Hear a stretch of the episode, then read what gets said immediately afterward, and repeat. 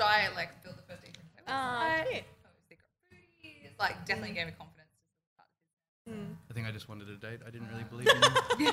I don't know. Whatever. Who cares? I milked it. and uh, we both got benefits. we're out of yeah, yeah. and here we are.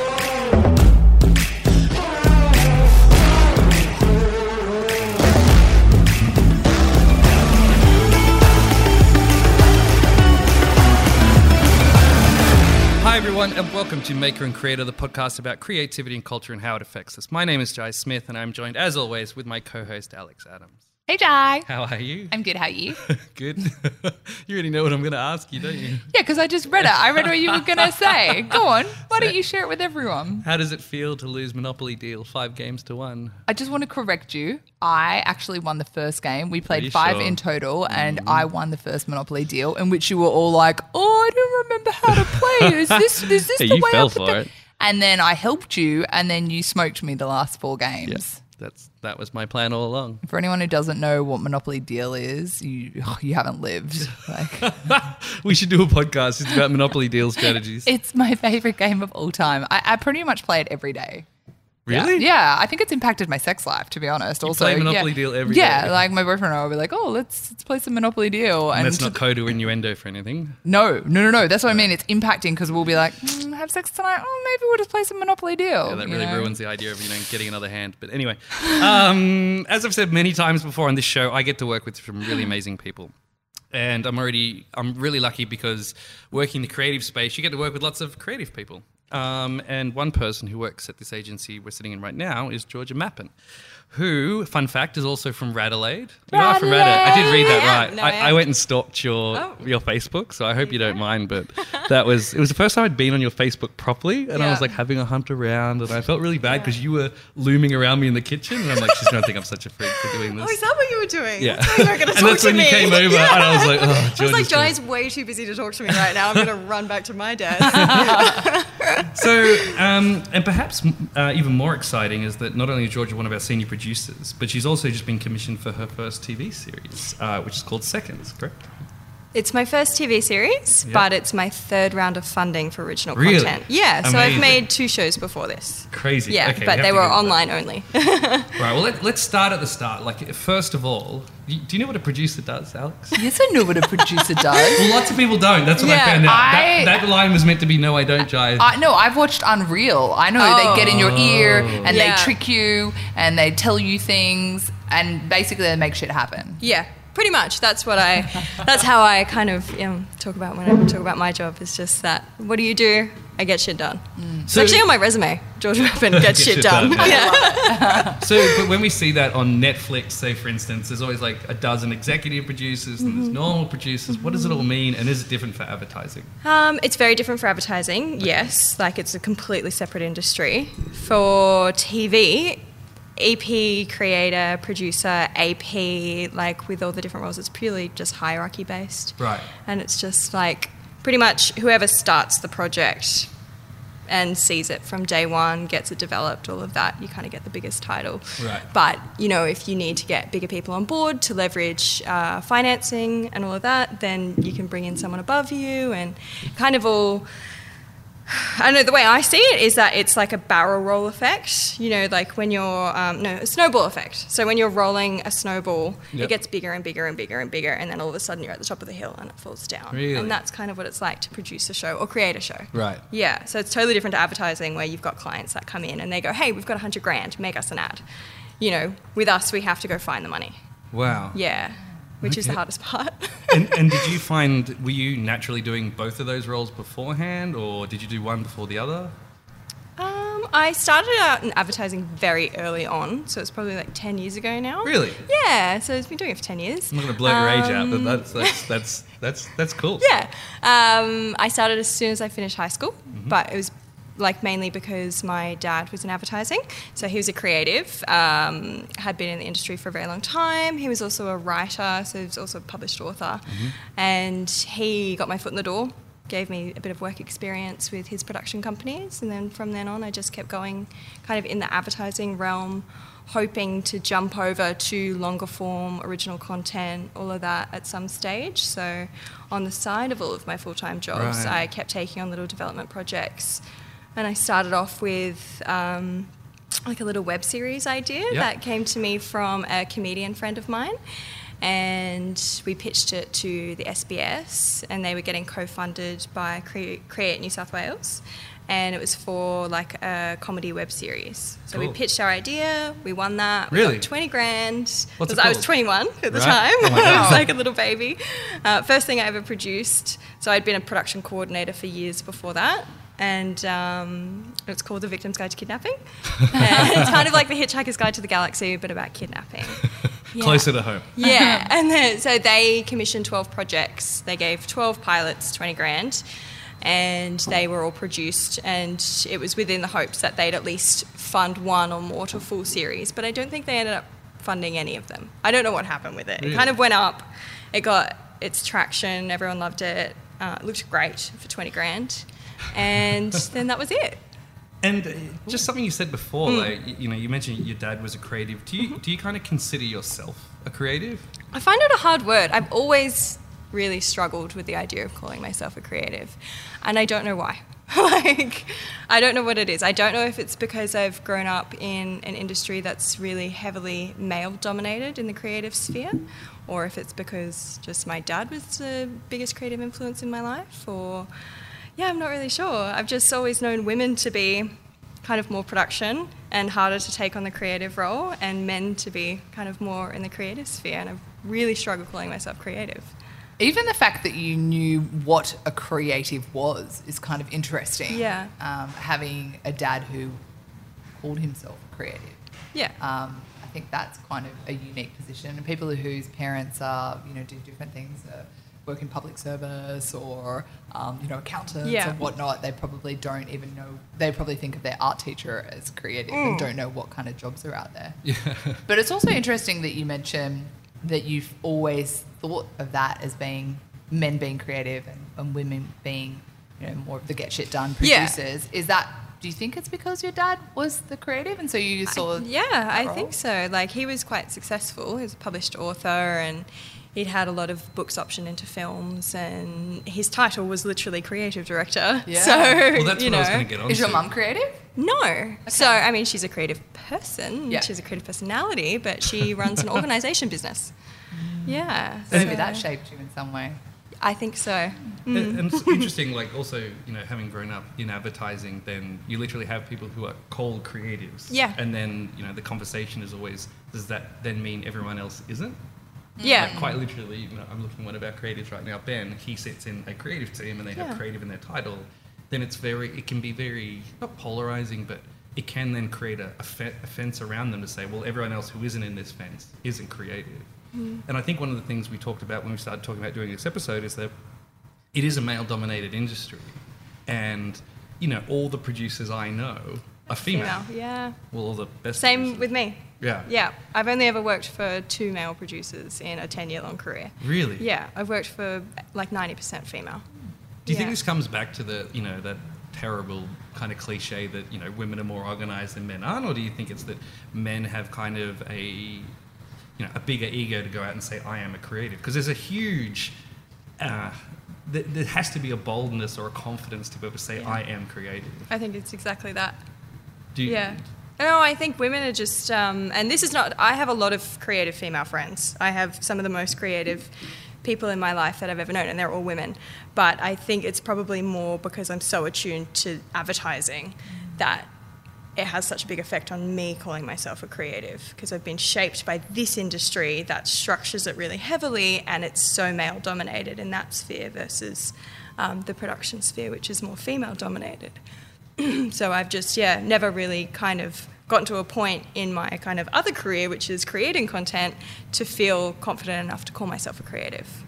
I think there's a whole conversation, and maybe there's someone that we can interview at some point about how do we nurture young women from an early age to to believe have the confidence to be able to say I am a creative. Yeah. And at what point does that diminish? Does it happen in high school when we start getting more self conscious, or does it kind of come later on? Or I think we even had an episode where we talked about, um, you know, as a child, every every child's creative until someone starts dissing their artwork or their musical performance or tells them they can't sing in the school choir, and all of a sudden they don't feel creative anymore. Like, at what point does that usually Yeah. happen for people? And And does it happen more for wi- Yeah. for young girls and Yeah. young boys?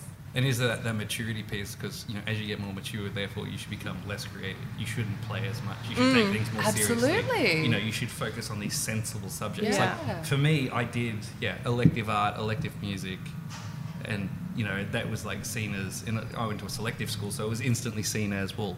You know, why don't you do these more serious topics? And I'm like. You know, Being a shitty teenager as I was, I didn't care. But looking back, I'm like, well, there would have been lots of people who said, no, I should go and do these things that, you know, get me a better job in high school because no one ever comes and talks to you about, hey, there's an enormous creative industry out there and they really need people. Yeah.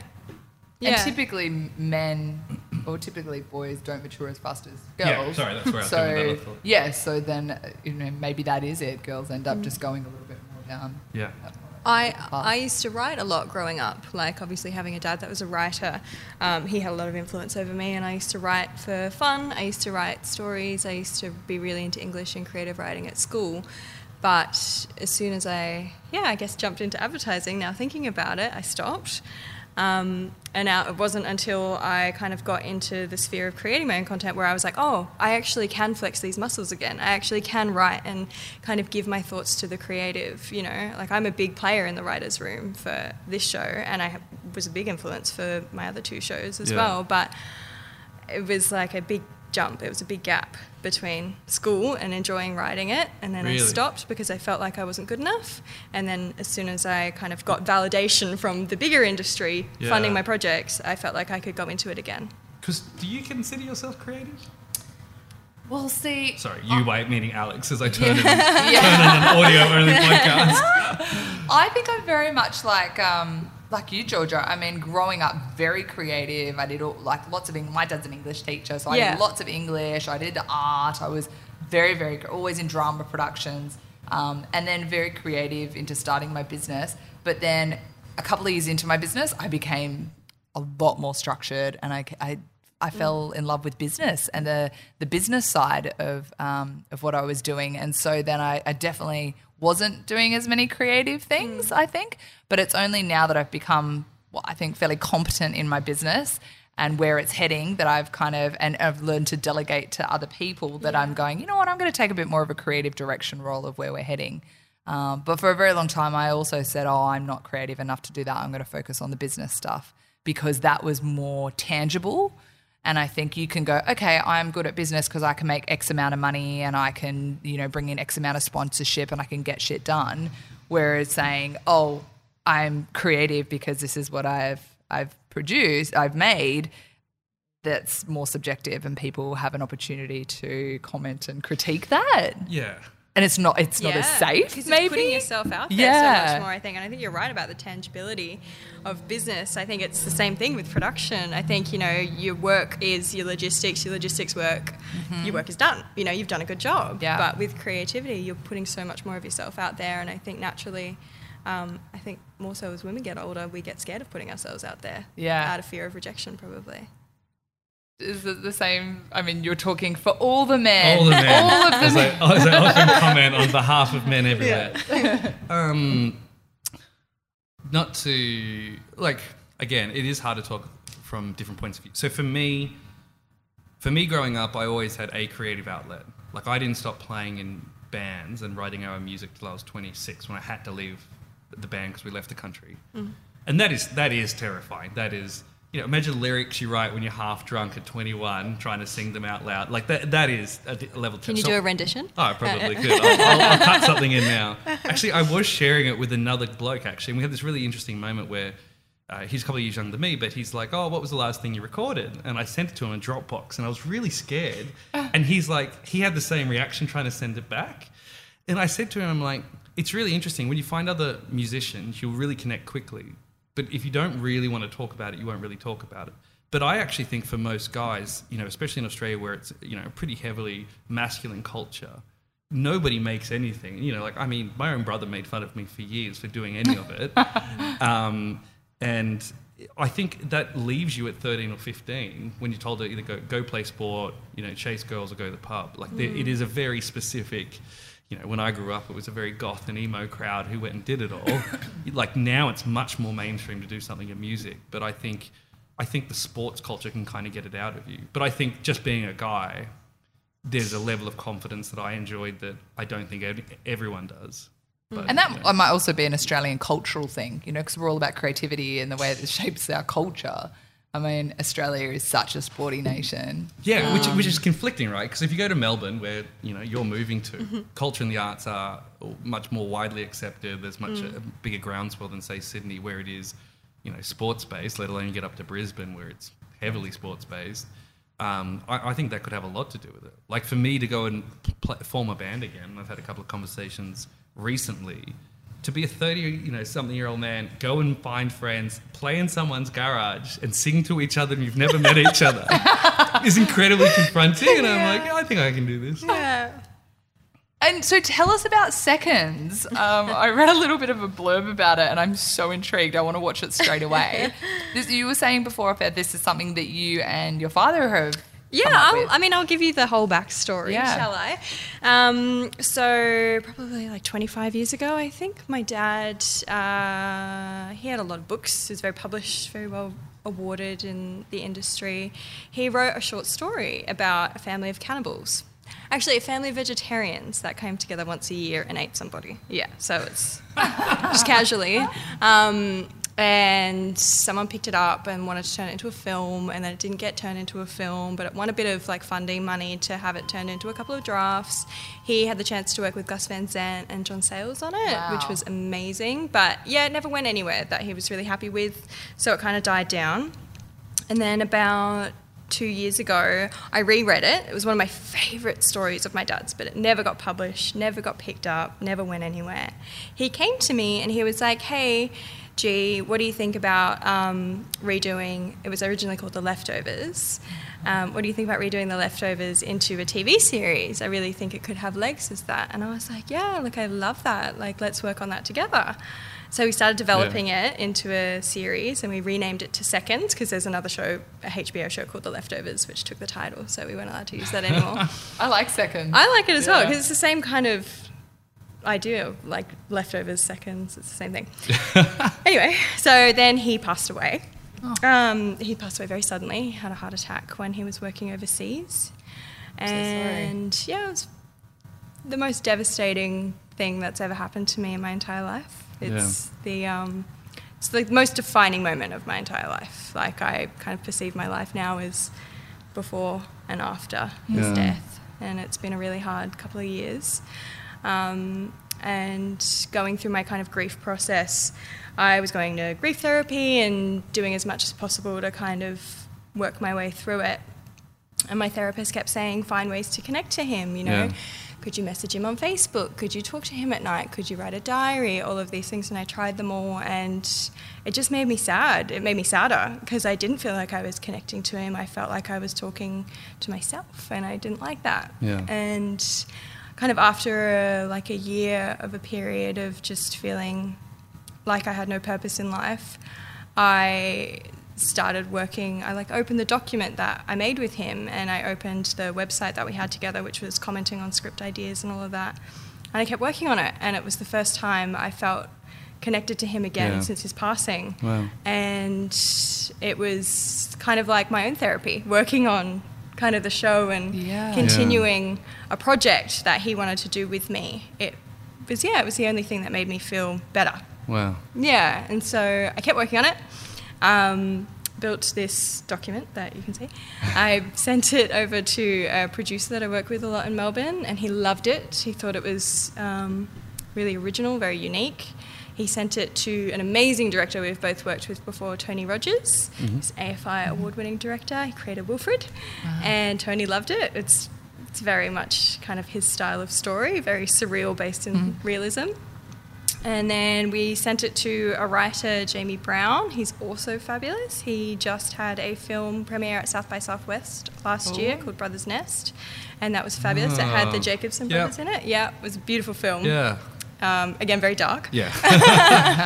And that was our little team. And so then we wrote this document together and laid it up and um, pitched it to Screen Australia. Well, first of all, we script, pitched it to Screen, Screen New South Wales, Screen Victoria. They all said no. They were like, oh, maybe not. maybe not ready for cannibalism just yet. And then um, we pitched it to Screen Australia and they loved it. Wow. Yeah, and so they gave us a funding grant for us to continue writing it, and you know, pretty much the validation we kind of needed to recognize that Yeah. it was, you know, a project that was really worthwhile. Like we all knew that it was because it's a good idea, but I don't know the moment that I got that phone call saying we want to fund you was yeah again another very very big defining moment in my life. It was very overwhelming. I felt a mixture of kind of validation and happiness and sadness because my dad wasn't here to share it with Yeah. and yeah it was very overwhelming it's a very big process but it feels really good now to have that backing from australia's Yeah. biggest funding body Absolutely. wow. yeah it's um big story to get it up Yeah. yeah And, and thank you for sharing with us. Yeah, Like, thank Right. you. And congratulations. Thank you. Um, you know, and it sounds like you've got a really amazing team that are- yes So very what's- amazing What's the next step? So you're going to be filming in Melbourne. So the next steps for us are we take that money that they've given us and we now write a pilot. We've already mapped it out. Like we have a couple of writers' rooms and we all sit together, throw around ideas, and then Jaime takes that back and structures it and turns it into a narrative that works. And then So actually, for people who don't know, can you take us through what you built and what you wrote that first document and kind of that process to get something you know onto TV? Because Yeah. I know you know for us it. We understand it because we look at it, but I think just Mm. for people at home, like, what, what are those steps and kind of what did you learn along the way? Gosh, I learned. I really took a lot from the other two uh, shows that I had funded previously, and again, I took to get that to get to that point. I took a lot from advertising and my experience in advertising because I've always worked as a uh, production assistant and director's assistant, and so for many years when I was working in house at a production company, I'd work on director's treatments. So that would be pulling together directors' words, matching it with imagery and tone, helping them lay it out and make it beautiful, and then sending it to an agency and hopefully win a job. And so when the first um, original kind of concept came to me, I was like, "Oh, I'm going to make the best director's treatment out of this um, idea. And so I built it into a beautiful, like, six page document, which kind of pitched like the summary of the show, the log Yeah. line, character Because that's all it is at, the start. It's just is. it's an It's just idea in a, in a paragraph, and then Yeah. you know a quick outline of characters, and it, it's really exceptional to read one of these documents and then realize how much is extracted out of Yeah. them. And Yeah. also how how small the opportunity is in a Yeah. sense. Like if you don't get it right, you know, in that log line and that you know th- those first few in, initial, the, in those two lines, if Yeah. you don't nail it in that or in that one paragraph, you lose people. because the, the full document's about it's 45 pages, right? 45 Yeah. pages, yeah. definitely. Yeah. And so, you know, you do that small document, you pitch it off, and if you get some interest, you get some money and you film something. And so, did that with the first show, did that with the second show, and then with this, I took a lot from both of those little shows and director's Yeah. treatments that I used to do and created this monster document, which has a lot more information in it because it's got obviously the summary, it's got the character outlines, it's got every episodic outline, it's got the series arc, it's got sample scenes. We wrote sample scenes. Wow. It's got um, uh, where season two might go. It's got international saleability. It's got the writer's bio, the producer's bios, the director's bios. It's got the director's notes on tone of where he sees the show going. It's got more notes about who he wants to cast. It's got so much information and so much to actually take in and absorb, and then all matched with beautiful imagery to make it look Yeah. even better. Yeah. How long does a document like that take you to put together? That took, I mean, technically it took me two years. Yeah. But it was a lot of um, downtime in that, just in terms of like dealing with grief and stuff. Yeah. So, I mean, altogether, I'd say that took a year.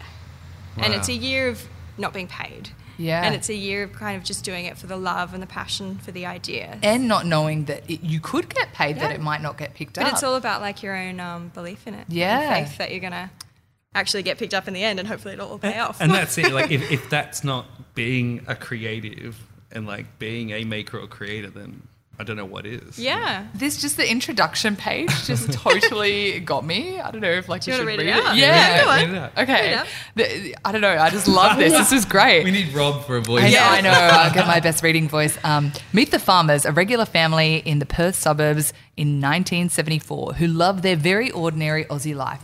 But they do have one quirk the blokes at the pub and the kids at school don't get. The farmers are all bloody vegans, except for that one secret meal of the year when they gorge on meat. But they don't fight over crackling and who wants white meat or dark meat. This meat is human, and for the farmers, it's all good. And everyone at this meal asks for seconds. Nice. Ah, I It's love so it. good. I mean, anyone who just reads that, because you're like, oh yeah, okay, Yeah. yeah, fit in this and a what? I had to read it twice. It's like, Yeah. what? Is that your best Broken Hill accent there in the middle as well? yeah, yeah. At the, at the pub. the pub. yeah. And so now, okay, so you've sent this off. Screen Yeah. Australia's picked it up. You spent a very long time on this amazing, Mm-hmm. elaborate document, which you kind of need, right? Because you're going to use that as a working Yes. document to to kind of cast Yeah. off, right? We actually didn't. They told us that this was one of the best, um, most uh, detailed pictures they'd seen in Really? a while. Like for us, we were just like, let's throw everything we have into this because we want to give ourselves the best opportunity to get funding. We don't Yeah. want to fuck this up. And you are are also a master of detail now that I've worked Oh, yeah. with you for a year. I, I have noticed this. Yeah, there's that too. Yeah. yeah. but they did mention that there was a lot of work that had gone into this. So our Yeah, next round, course. usually once you get that development funding, then you go and make this. Okay. But Do you make a pilot or do you make a full season? No, or- you kind of you so normally you kind of go in with a smaller document, like maybe a five-page document. Um, we just happened to go in with a forty-six-page document, um, and then you do like a little three-minute to camera pitch video as well. And then if they like the Ah. idea, they ask you to upload a bit more information. And then if they give you the funding, then they ask you to make that 46 page document. They ask you to write the pilot, and then they ask you for a bit more information on your audience and stuff, a bit of research into your target market. Yep. So we're lucky. We now don't have to rewrite that document. We just need a pilot and the information on the target Right. audience. And that's where Yeah. you get involved back in the creative process directly is with Yes. the writer's room. Yeah, Yeah. yeah, to write Amazing. that pilot. Yeah, which is exciting. We actually have a writer's room next Monday. Really? Is that the first one? No, oh, we had our second first, one, it's right? our second one. Yeah, so we had our first one in December, um, which was again very overwhelming and validating. And I really wanted my dad to be there with me, but I felt like he was there with me in spirit, and I felt like he would have been. He, we've changed a lot since my dad's original story, but I felt like he would have approved all of it, and that means a lot to me. Is being a voice for him yeah. as well. Is there that added pressure? Do you Absolutely. Put on yourself? Yeah. Absolutely. Imagine. I yeah, I have a lot of pressure on my on myself to do right by him through this project. And I mean, if this doesn't work out, which you know, fingers crossed it does, I also have a backlog of um, published stories Yeah. and books and short stories and films um, that are just sitting in my cupboard waiting to be turned into something for the screen. Yeah. Well, I definitely don't think I'm the first to say it, but I'm 100% sure he'll be very, very proud of you no matter Thank what happens. It's So, really nice to hear. I really um, appreciate hearing that. I really that. mean that. Thank you. Can I ask a couple of like Yep. novice Yeah. questions? If money was no object and you could book any actor to play Yeah. like lead characters, Yeah. Have you got some like favorite actors that you would like to play? I hope they don't listen to this. um, no, Tony has some really good ideas. I mean, he's the director, so that's up to him. But my, I don't know. I've kind of thought about it, but then I don't love marrying myself to any idea because then if it doesn't happen, I don't want to disappoint myself. Fair enough. But Very there, diplomatic. there were the ideas of throwing around like Hugo Weaving for one of the dads. Yeah. I would genuinely love if um, Clayton or Shane Jacobson would play the dad and the uncle because twins run in the family. So it's a big thing for the farmers where they have twins in every generation. Uh-huh. Um, And I thought they would be perfect because they do creepy really well, but also funny really well. And this is really darkly comedic Yep. you know. So I don't know. I might be thinking too small. I'd love. I really just. I just really genuinely want it to be Australian. Australian Yeah. actors. Yeah. Yeah. Yeah. So. Yeah. Who seem to be doing killing it at the moment Yeah. overseas. Yeah, definitely. And have you ever thought if you were someone was to play you in a movie, who would play you? I feel like we're at a dinner a dinner Yeah. table and it's that dinner party conversation. Have you got cue cards under there? no, I'm just curious. Yeah. Um. Uh, I would feel very blessed if Margot Robbie would play me in, a, in a video or a movie or something. Um, You know who also you like could look like a young Kate Hudson. oh, Could okay, also that's look interesting. like- I've never had that before. Yeah. Big blue eyes and blonde hair. and- Yeah. Um, no, I've actually never really thought about that. I don't have a very interesting life. Like, hey, yeah, who knows? Your life is so young still. Jai, have Yeah. you ever thought about who would play you in a movie? Um, Mark Ruffalo. oh, the roughs. Yeah, I just Yeah. love him. Is that bad? Is He's it really bad that I good. don't know who Mark Ruffalo is? Who is he? He's You the know, like Hulk. Marvel movies. He's the Hulk. oh. Yeah. Have you looked at Mark? There's, and there's one photo of Mark Ruffalo where he looks exactly like me. Mark Ruffalo, um, only because in this one movie where he's like an undercover cop, he looks like me. If I was Oh. Mexican. um, which I'm Colombian, Wait, so you're not? he was Yeah. Mexican. okay. Um, and then I don't know who else. Who would play you? Yeah, Um, I don't know. Maybe I was just thinking about that as you I would was. play yeah. you. I was like, You're oh no, I ha- trained, no. I was like, oh, I haven't thought of mine. Uh, I think either Toni Collette or Jennifer Lawrence. I feel like Toni Collette's a bit old for you. Well, like, uh, yeah, I don't know. Yeah. Okay, Jennifer I, I don't know who that first person is. Toni Collette. She's Muriel from Muriel's Wedding. About a boy, Oh, the yeah, mum. she's way too old. She's in Hereditary recently. Oh, is that good? I haven't seen it. She can play me in, as my older self. Yeah. Yeah. Okay, Jennifer so Lawrence Jennifer can Lawrence play being my- younger, yeah. Yeah, Jennifer Lawrence would be a good you. Yeah. Really good. Funny. what about fabulous. um? Well, what are your favorite movies? We asked somebody else this as well. Ooh. I always struggle with this question because I'm not really a Or film Australian person. TV I'm not a film person. Well, you're a TV series. I'm a person? TV person. All right, like favorite TV series. everyone lumps us in together. Wait, is there a difference? Is that a big difference? um, yeah, like I get my um, director at um, uh, Engine Room always makes fun of me for not being that into film and not seeing much film, even though like I'm in the industry. But I'm just not. It doesn't grab me as much as TV does. I like being invested in characters for a really long period of time, I was just about to say seeing it's their format, right? journeys. It's uh, yeah. Are you I a d- Game of Thrones fan? Of Are you waiting for course, April? of Okay, yeah. course, yeah. You know, I keep meeting people who still haven't watched it. Yeah. Oh, they're wait. weird people. That know is someone, don't perplexing. Um, but for me, um, I really, really love uh, complex female characters. Um, Aren't they I all love, complex? Oh. I would love to create, um, like, my goal is to create a lot of female fronted kind of content, show a lot of female driven stories, um, kind of get the female world right because I don't think it's shown correctly in TV and film at the moment. I think. Oh, yeah, I think it's just shown outdated. Yeah. Like I think Yeah. Mm-hmm. there was some truth in it once. Not not that that was a good truth, but Yeah. I think that's the issue is that you know somebody made a really good point, right? So if you imagine when George Lucas made American Graffiti, and I know you don't, um, I Didn't didn't see it. I know, but it's like he made a 50s film in the 70s, late 70s, Yeah. because that's that's what he remembers. Yeah. And so now that we're in 2000s, the people who are making, or oh, late 2000s, almost Nearly in the 20s, yeah. That's why the 80s have nostalgic value Yeah. because all the main mm. film creatives, that's their nostalgia, which becomes ours. Yeah. Stranger Things. Yeah. Yeah. Which I think is what's going to happen now because we've got a lot more female representation Mm-hmm. in creative roles. We're suddenly going to see a much truer reflection of what's going on. Well, um, and the same goes with, you know, uh, like uh, black cultured films as well. Yeah, that I've just been gushing about this show pretty much for the last week since it came out on Stan. But have you seen ads for Pen 15 or Penis as you used Yes, to write I just in started high watching it as well. It's Isn't it so beautiful? No. It's- so that is like the most nostalgic thing I've seen with complex teenage female characters. Like, is this 2000? She does her Ace, nostalgia? Ace Ventura Yeah. impersonations. and Oh, like have you seen? nostalgia. Yeah, yeah, it's Oh, 90s yeah. nostalgia. It's, it's yeah. It's weird. It's a weird mix because uh, Maya Erskine's 31 and Anna Konkle, who's her co-creator, who plays the other character, is 24. So they've kind of like met in the middle. And Wait, which set in one's the year 31 and which one's 24? Maya is the Oh, um, Maya, bowl she's cut. 24. Because she could No, argue. she's She's 31, 31. and Anna Oh. Konkle's 24. But Yeah. She could argue what they remember of the 90s is not what I remember of the 90s. Well, the Yeah. 31 year old would.